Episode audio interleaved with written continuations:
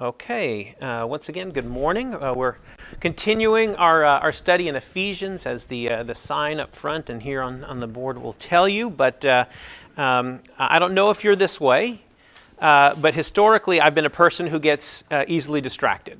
Okay, I think, I think the older I get, the less that becomes a factor. Maybe that's called growth, maturing, I don't know, but the, the traces are still there.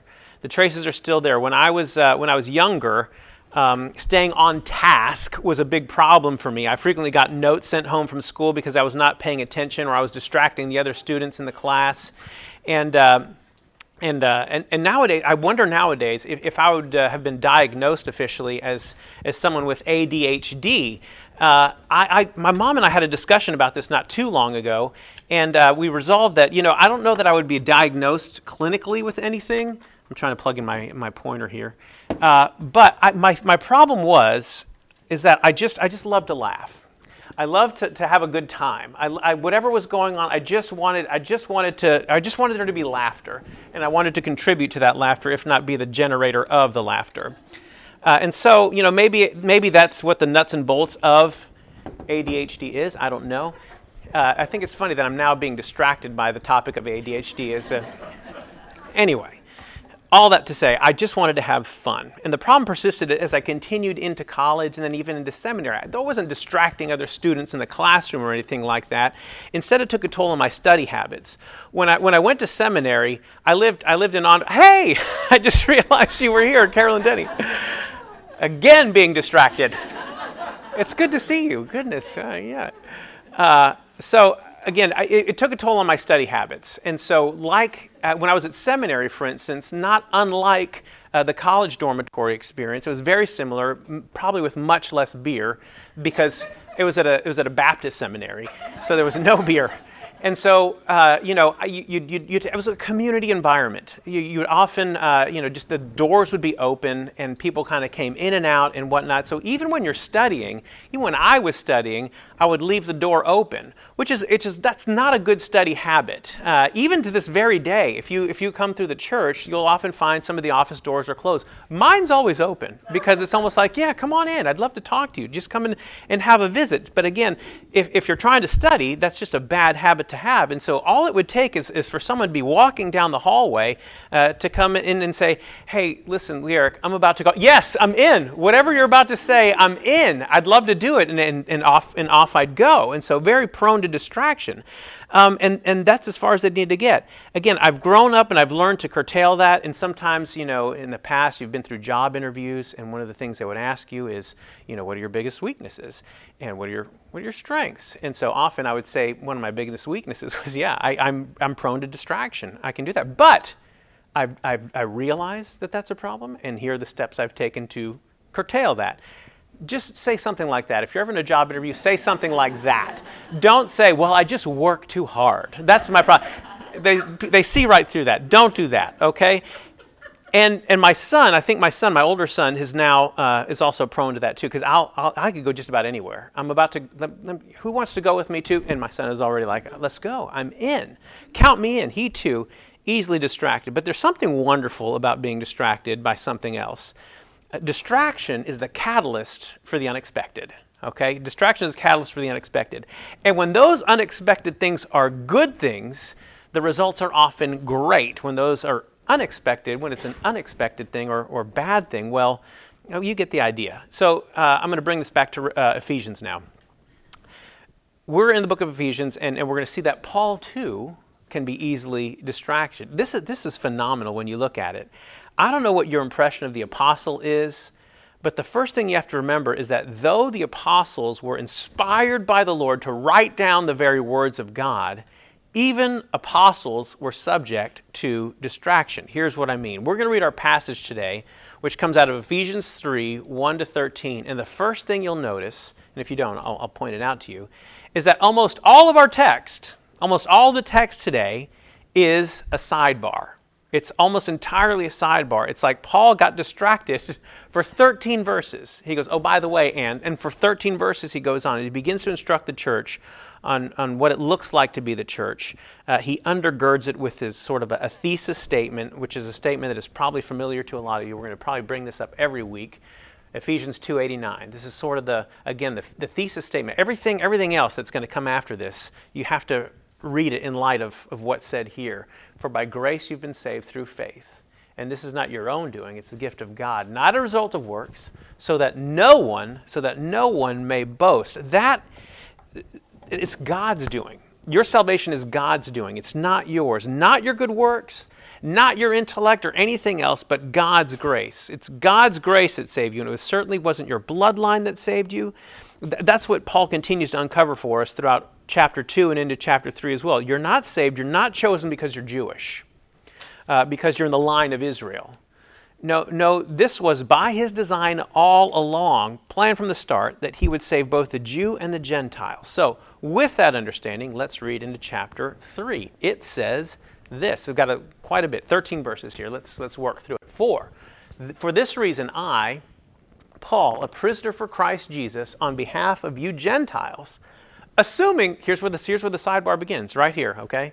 Assuming that you have heard of the stewardship of God's grace that was given to me for you, how the mystery was made known as I have written it briefly. When you read this, you can perceive my insight into the mystery of Christ, which was not made known to the sons of men in other generations, that has now been revealed to his holy apostles and prophets by the Spirit. Still, sidebar. This mystery is that the Gentiles are fellow heirs, members of the same body, and partakers of the promise in Christ Jesus through the gospel.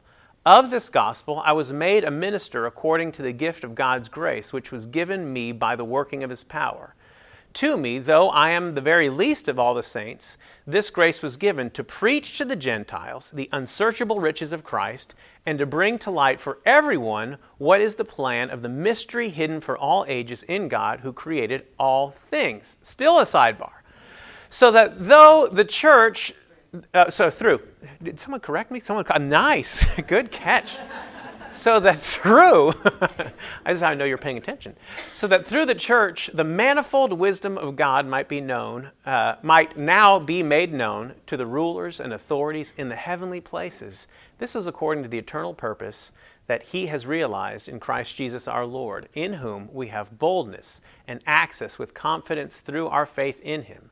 So I ask you not to lose heart over what I am suffering for you, which is your which is your glory. All right, that almost, again, so the sidebar, it's almost, almost all of that, all that was a sidebar. Okay, if you remove the sidebar from ch- chapter 3, the thought process would look something like this. For this reason, I, Paul, a prisoner for Christ Jesus, on behalf of you Gentiles, verse 14, bow my knees before the Father. So everything between that, between those two verses, is, is a oh, by the way, you know, in addition to that, that's uh, that's uh, uh, he, all the way, all the way to verse 14. You know, he could have he could have written it like this, but that's not what he did. Uh, when we say that the Bible is infallible, when we talk about the Bible being authoritative and true in all of its teaching, there, there is no fallibility, no flaws in it. We, we sure don't mean there aren't stylistic flaws okay, no grammatical issues. I hate to tell you that, but back in my publishing days, I don't think this would have gotten the first past the first editorial round. Because wait a minute, we got we got to rework all this, okay? But Paul wasn't out to write a grammatical masterpiece here. Okay, he's writing a letter. He's writing a real letter to real people, and and this is also what's so exciting uh, about understanding the scriptures, and also so hard about understanding the scriptures. You have to stand back and, and read every read it as a whole. You know, this is what I you know what I try and and, uh, and emphasize over and over again. You, whenever you look at one passage of scripture, don't just look at the one passage of scripture. You got to look at what's around it. You got to see where it sits in light of the rest of the chapter and that chapter and rest of the book and that book within the rest of the of, of the Testament, if you will, and then that within the rest of of uh, all of Scripture. Uh, so you can't understand any small portion or verse without understanding the greater context. That's always the case. So you have to ask yourself, why, why is Paul going into the sidebar? Why is Paul going into the sidebar? Well, in this sidebar, Paul is basically talking about calling, his calling. Basically saying, I, Paul, a prisoner on behalf of you Gentiles, and then he gets distracted. Oh, right. Have you heard? I guess you've heard. I assume you've heard that God has given me a special calling. Uh, I, I have this great insight into the gospel, and it's my job to take it to you Gentiles and to preach it to you. I became a servant of this gospel. And he goes through and he gives this long discussion on his job description, basically, what he's doing. Okay, why? Well, Paul was a pastor, and at the end of his sidebar, he says in verse 12 and 13, So I ask you not to lose heart over what I am suffering for you, which is your glory. So, so everything in verses from 2 to 12 has to be understood in light of that. Okay? Paul was not actually trying to teach us anything about his job description, okay? Uh, he, he, even basically says, I've, I've already told you all this. I assume you know this, but his whole point was he didn't want them to be discouraged over the fact that he's writing this while he's in jail. He's in prison. So you see why he breaks off now in verse 1. He says, I, Paul, a prisoner of Christ. And all of a sudden he immediately realizes, you know, I should say something about that because I, bet that bothers a lot of the people that are going to be receiving this message. I'm in jail, I'm in prison. And that's probably going to come as a disappointment. Paul's way of showing the church how to deal with discouragement is this is, this is why you, you find this in here. He's, he's telling the church this is, this is how you deal with discouragement. He realizes they may discourage because, again, he's in jail. So he says, Don't be discouraged by that. The, the fact that I'm in jail is because of my calling. This is because of my calling. My calling was to bring you the message of Christ. My calling was to bring you the, he says it many times, the mystery of Christ. This is what God has called me to do, to bring you this message. And, and you see, the message that Paul is preaching here angered a lot of people. Okay? He was saying the one true God, Yahweh, the God of Abraham, Isaac, and Jacob, and Moses, and all these, these pillars of the faith, uh, that God has now provided a means of salvation for Gentiles apart from the strict observance of the law. That was crazy for most Jews back then. And you, you can't preach those kind of things without upsetting a few people along the way. And so Paul is saying, I'm paying the price for that. I'm paying the price. I'm upsetting a few people, but guess what? It's so you can know the mystery of Christ, and, and it's so worth it. And, and it's so worth it to be here in prison, to be able to do that, to fulfill that calling so that you can hear the gospel. And so that's the first thing we need to notice about this passage today. The gospel, the gospel doesn't come without a cost. The gospel always comes at a cost. All right? Um, and it's it's costly. You see, Paul is saying here the fact that he's in prison isn't just it's not just an un, unfortunate circumstance, or as a oh by the way I ended up in jail and I don't know what I'm going to do next. He's saying, you know, I'm here for a specific purpose, my calling, so that you can receive the gospel. In other words, this is a necessary component of bringing you the gospel. Okay, uh, do you see what that means? if Paul is saying my being in prison is a necessary component of you receiving the gospel, he's saying that suffering, this is something we've talked about a number of times in here.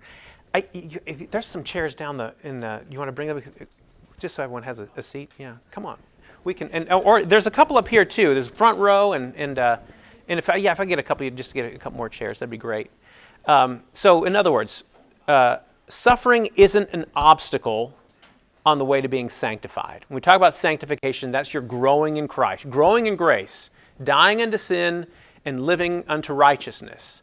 Suffering isn't an obstacle on the way to being sanctified, it's the means by which you are sanctified. It's not the means of our salvation. It's not what saves us. Our suffering doesn't pay the price to get into heaven, as it were, but our suffering, and not just individually, but corporately, what we suffer through together the struggles that we go through together, that is a means to sanctify us and set apart. It's a means to make us more like Christ, plain and simple. Christ suffered, and you're being made to be like Christ. For example, okay, do you hate your job? How many of you have ever been through, through something in life where you think, I, I hate my job? Why? Why does the Lord have me in this job? I hate it. I hate it. The fact that you hate your job isn't an obstacle that you have to get past in order to resume your growing in grace. Your job is a means of growing in Christ, even though you feel like I'm miserable in this job. Okay, your job is the instrument by God's design that will allow you to grow in grace. Or sickness. Okay, we often look at sickness as, as an obstacle. This sickness is preventing me from growing in grace. Is, is this sickness is preventing me from growing in Christ. And what Paul is saying here is no. It's not an obstacle impeding your growth in Christ, it's the very instrument bringing about your spiritual growth, your spiritual sanctification. I think about, I think about uh, the, the Noble family right now, who, you know, how, how, this is, I think, his third kidney. You know, Mm-hmm. And so, and so, like, Lord, why, why, why, why are you, why are you having me go through this? You know, it'd be easy for you to fall into that sort of uh, mindset. But this, even, even going through it three times, is a means of sanctification. Okay, it's a means of growing in Christ. It's the very instrument being used to bring about spiritual growth. And look how Paul talks about it. This is Romans 8, 16 to 17. The Spirit Himself bears witness with our spirit that we are children of God, and if children, then heirs, heirs of God and fellow heirs with Christ, provided we suffer with Him in order that we may also be glorified with Him. You're being made to be like Jesus through your suffering. That's what He's saying here.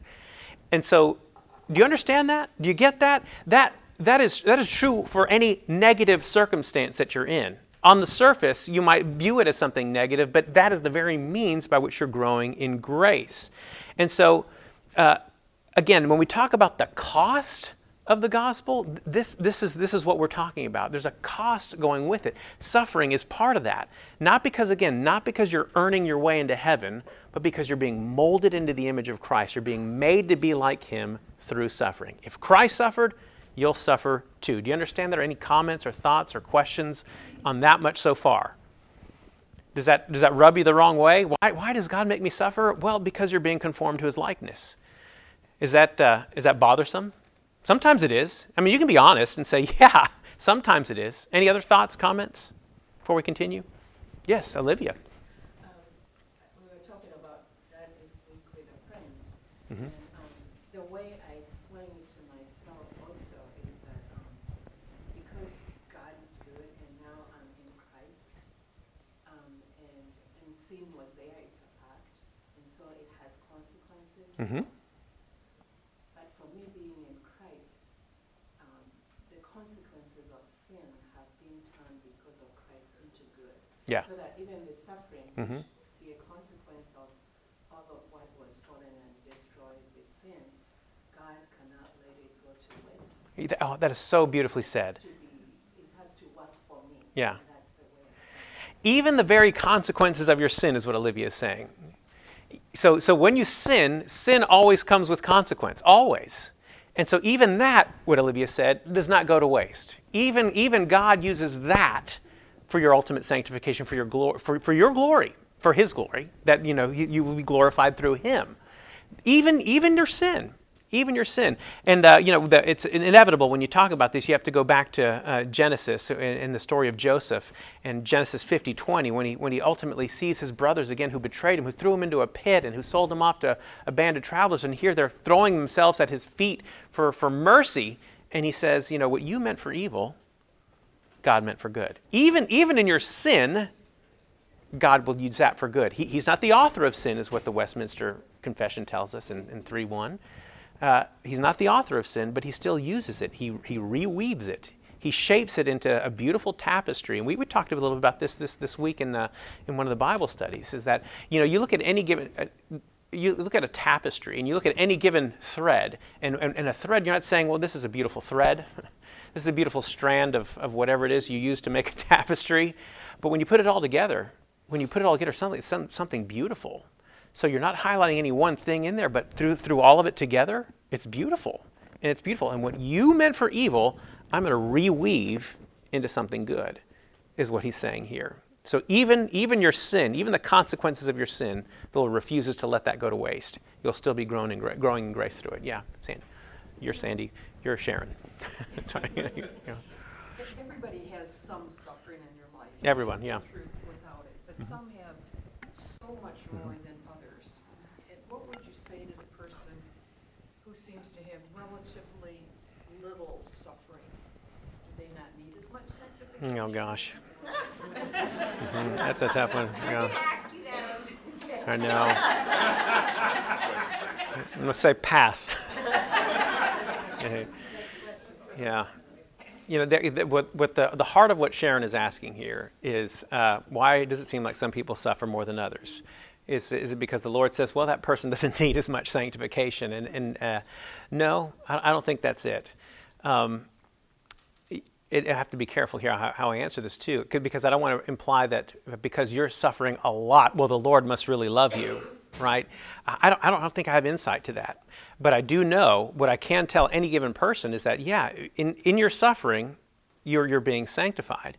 And to the one who never suffers, uh, oh gosh, I wish I had a better answer, but uh, um, I don't know. I don't know. I really don't know why, why the Lord would say to a believer, you know, that never really faces suffering. Uh, I don't know. I really don't know. It's, but it's, uh, He is sovereign over all of it. Anyone have any insight better than mine? Yeah. Dean. I don't know if it's better.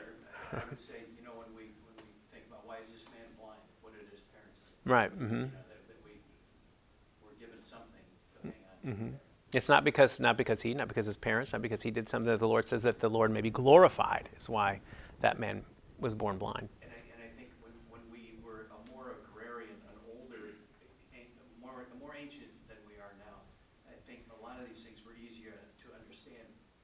You talk about a tapestry, when we talk about a, you know, an agrarian society where you're planting a seed, seeing it, mm-hmm. grow, Mhm. tending the field, giving to the, to the poor, on this, you know, leaving s- a portion for the poor, to, to, all those things we understand, we, we used to understand taking ore out of the ground and smelting and Mhm. separating the impurities and, and heating it and pounding it and forging. It, when we were more of a, a, a, we would call it a more primitive society, we had a, I think we, we just thought differently. We had more time to, Mhm. I know when I was a kid and, and driving a tractor in a field, you have a lot of time to contemplate what you're seeing. Mhm.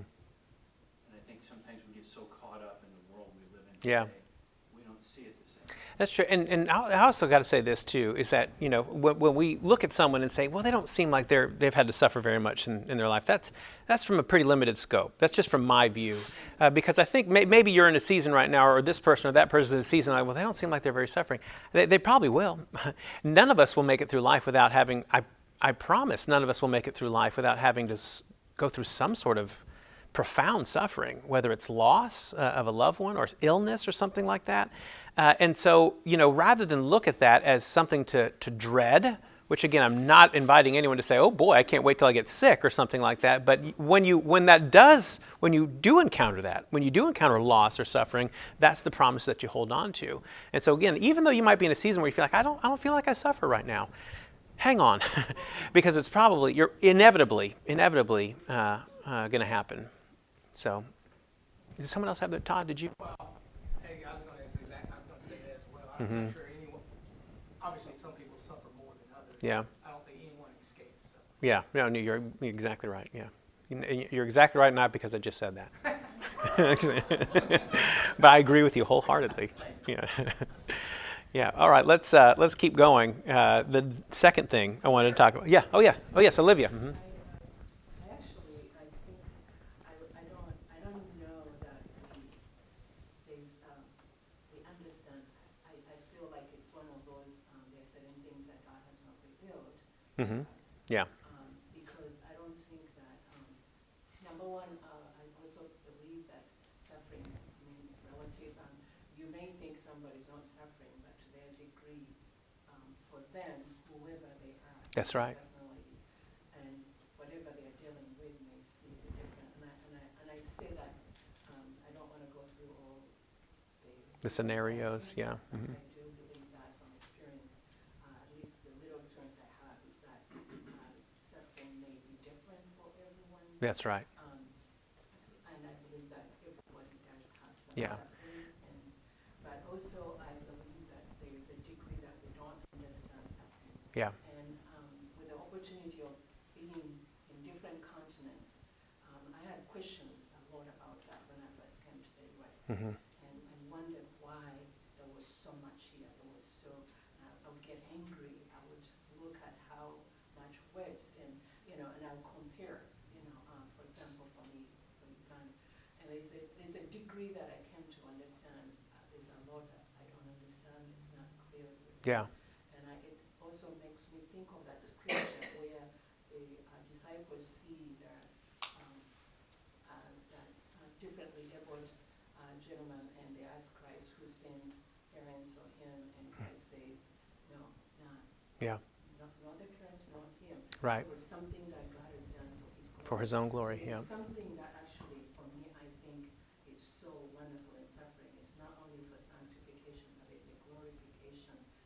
that God is glorified through it. Absolutely, that's very insightful. Uh, and- because again, it's we shouldn't be evaluating people's degrees of suffering because it's different. It's different for every one of us. The way I uh, uh, go through loss is different than the way someone else goes through loss, and, and that's very insightful. Thank you, thank you for for uh, for sharing that, Olivia. Let's uh, let's continue. I want to talk about our second thing, uh, mystery. Notice how many times that Paul uses the word mystery in our passage today. He mentions in uh, verse 3, 4, 6, and again in 9. What do you suppose he means by mystery? You know, what is the mystery of Christ? Why is, is Christ mysterious? Uh, in, in one sense, Paul uses the word mystery throughout this letter and, in refer- and even in, through his other uh, epistles to the idea of what was once hidden, now revealed specifically that the Gentiles would be heirs of God's covenant promises, just, just as Israel. But the, the mystery has a couple of meanings here, okay? And I almost hate to admit this, but um, I, I told you last week about my, uh, my penchant for, for uh, HGTV and, and self improvement, but I also am a big fan of the, the true crime genre. I love watching shows like Dateline, uh, or even I'll leave, listen to the podcast, so I'm just listening to it, not uh, not even uh, watching. And uh, you find yourself constantly evaluating the evidence and information presented uh, in in those in those shows, and you find yourself forming conclusions along the way. Let me tell you how bad it's gotten for me. I, I can't get over the fact that there are so many murder cases that are solved because police pull up a surveillance footage of someone who's in the Home Depot buying a shovel. And sadly, they're buying that shovel because they've, they've buried their victim. So now, if I run into you at Home Depot and you are buying a shovel, I'm going to call the police that's how bad it's gotten for me because I, am I'm convinced that no one buys a shovel. you inherit it, you borrow it from a neighbor. No one buys a brand new shovel unless they don't want to tell anyone, I need a shovel. Why do you need a shovel? That's the first thing someone will ask you if you go to buy a shovel. Why do you, why do you need to borrow the shovel? No reason, you know and they, they get caught. Okay, so I, all that to say, I love I love solving the mystery, and that's the dead giveaway. That bad bad word there. Uh, that that is the, the sh- a sure giveaway that someone is up to no good when they're buying a shovel in the middle of the day, along with other things like tarps and every- you'll, inevitably. Inevitably, that's what happens, okay? And so it's not, it's not a difficult thing to solve, but mystery in this context is not like that, okay? When we talk about mystery, what is Paul talking about? The Greek word that Paul is using, it means exactly the opposite of what you might think it means okay? It means not something hidden that you have to discover, that you have to figure out on your own, uh, that you have to figure out what needs to be revealed. It's the opposite. It means something that had to be revealed by God because it's something that you would have never discovered on your own. You would have never figured it out on your own because it's so counterintuitive. Because you would never come to the conclusion on it by, by a process of reasoning or by a process of deduction. You know, he, you know, this person buys this and he's going to use it for these nefarious reasons. No, it's nothing like that. You'd never You'd never come to this conclusion on your own. Um, like the law, for instance. The law is never described as mysterious in the Bible. Why? Because how do we understand the law? How do we receive the law? If we measure up, if we do enough, if you live good enough, right, God will bless you and you'll get into heaven. That, that's how reason tells you it should work, right? That's the basis of just about every other major religion I can think of. Obey the law, please the deity, do enough of the law or whatever the standard may be, and, and you get rewarded for it. Okay? But that's not the gospel. What does the gospel say? The gospel says that the Son of God came to earth and triumphed through weakness. He triumphed through suffering and working on your behalf. Okay, doing the work for you, the deity doing the work for you. Okay? You are, as Luther once stated, simul justus et peccator. Any Latin experts in here? Simul justus et peccator. Any ideas? Simul? Huh? Simultaneously saint and sinner. Simultaneously, uh, simul justus, justified. You're, you're simultaneously justified et peccator, and a sinner. You're simultaneously both. What does that mean? Uh, that this is only something that could come from God that who is nothing like us. It's a mystery. Nothing like us in terms of righteousness or morality. So, so how does this mystery play out itself in terms of our sanctification? If you're being made to be like this, how does this manifest itself? Do we start becoming mysterious? In one sense, we do.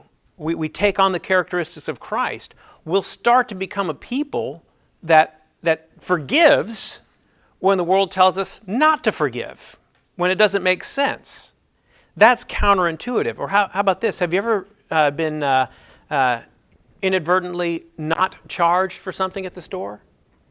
Like you get something and, and you didn't pay for it and you realize, well, what's, what's, the, what's the easy thing to do there? All right, this, this happened to me not too long ago. It was at the Sam's Club. You know how much I love going to Sam's Club. Uh, and I realized, I don't know how it did because they have a number of measures in place where, uh, where you, you, they, they scan your things and they make sure you're not leaving without more than, than you paid for. Get all the way to the car, everyone's loaded in the car, and I realize, oh, almond butter. There's almond butter, and almond butter is pricey, okay? And I thought, I, I didn't pay for that. My first thought was free almond butter, right? Simul iustus et peccator. I'm simultaneously still a sinner, yet justified. There was something that testified inside me that said, and again, I'm not bragging here because, again, my first impulse was like, I'm, I'm not going back there. I'm not going all the way back there. But there was something inside me that testified to the fact you got to go back there. You can't walk off with free almond butter. That is counterintuitive because outside of this Christian realm, I think anybody else would resolve to the conclusion, I got away with free almond butter. Once in a while, sure, there might be someone say, I'm an honest person because I like being an honest person, and therefore I will go pay for my own common grace, we'll call that, right? But generally speaking, the first impulse is to say, I got something for free. It's easy. It's easier for me to just get rather than go to the clerk and say, hey, I, I, I got away here with something that I shouldn't have. That's the difficult thing. That's the counterintuitive thing to do. That's one of the mysteries of the gospel, okay? We are simultaneously sinners, yet we're justified. And there's something in our spirit that testifies to the fact that you can't be satisfied with something like that, with, with walking away with, uh, with something that you didn't uh, pay for. Okay, 943. I have uh, about seven more minutes here. We'll do one last thing. Uh, I want to talk about uh, what Paul is talking about here uh, the audience of the gospel, what do we mean by the audience. This might seem fairly obvious until we narrow down uh, the scripture which I'm referring to. Um, when we think of the audience of the gospel, we think of people, and closer to the context of what, what Paul's been talking about in Ephesians, it's the whole world. It's Jew and Gentile. The mystery that was once hidden is now revealed. So, who is this audience that I'm talking about here? Verse 10. So that this is this is a, when you start to think about this, you think, wait a minute. So that through the church, the manifold wisdom of God might now be made known to the rulers and authorities in the heavenly places. That's the audience I want to talk about, to the rulers and the authorities in the heavenly places. But first, you know, we have to highlight what's said there in 10 that through the church, the church, the, the people of Christ, okay, the, the people in this room, uh, the people that are a part of, of the church universal, the manifold wisdom of God is made known there. All right? So if you've ever encountered someone, I've had a lot of these conversations where they say, you know, uh, I, am good. I'm good with just me and Jesus. I don't need the church. And, and, this is really forefront of mind, especially for those of you that may have kids going off to college soon. This is going to be the first, one of the first opportunities where they make the decision, you know what, I, I don't think I need to go to church on Sunday morning. I'd rather stay in bed. I, I, I really sympathize with that. I love sleep. I love being able to sleep in, but when you convince your kids, listen, you need church. You need it. You know why you need it? Because it's in the context of church that the manifold wisdom of God is put on display. You only get it here. You get it, you get it, you get it here in such a way that you don't get it when it's just you and Jesus. You see the manifold wisdom of God being put on display. And, uh, and again, and so whenever someone tells you something along those lines, I, I, it's just me and Jesus, point them to this verse in Ephesians. The manifold wisdom of God is, is found here, is found in this context, is found when fellow believers get together and do things as the body of Christ.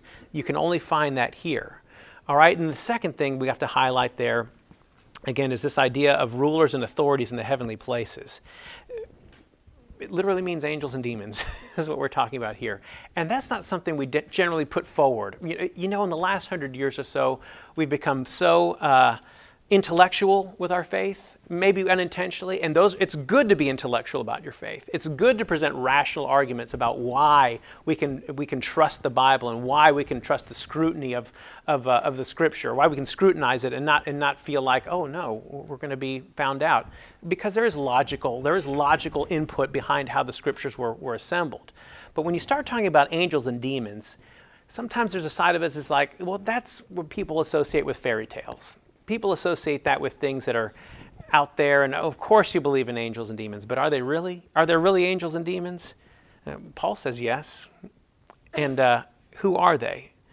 Uh, Paul says the people of God don't just have an audience to the gospel that is composed of people, but the church shows the brilliance of the gospel to the angels and demons as well. Think about that. Okay?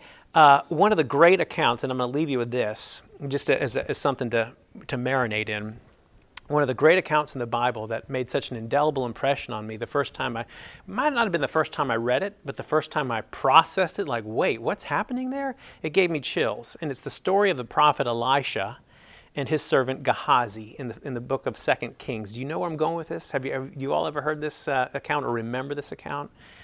Uh, the short version is that the king of Syria was, was warring against Israel, and he gave the order to go out and seize the prophet Elisha. So he sent an army out, and it says this in 2 Kings 6:14 and following. So he sent their horses and chariots in a great army, and they came by night and surrounded the city.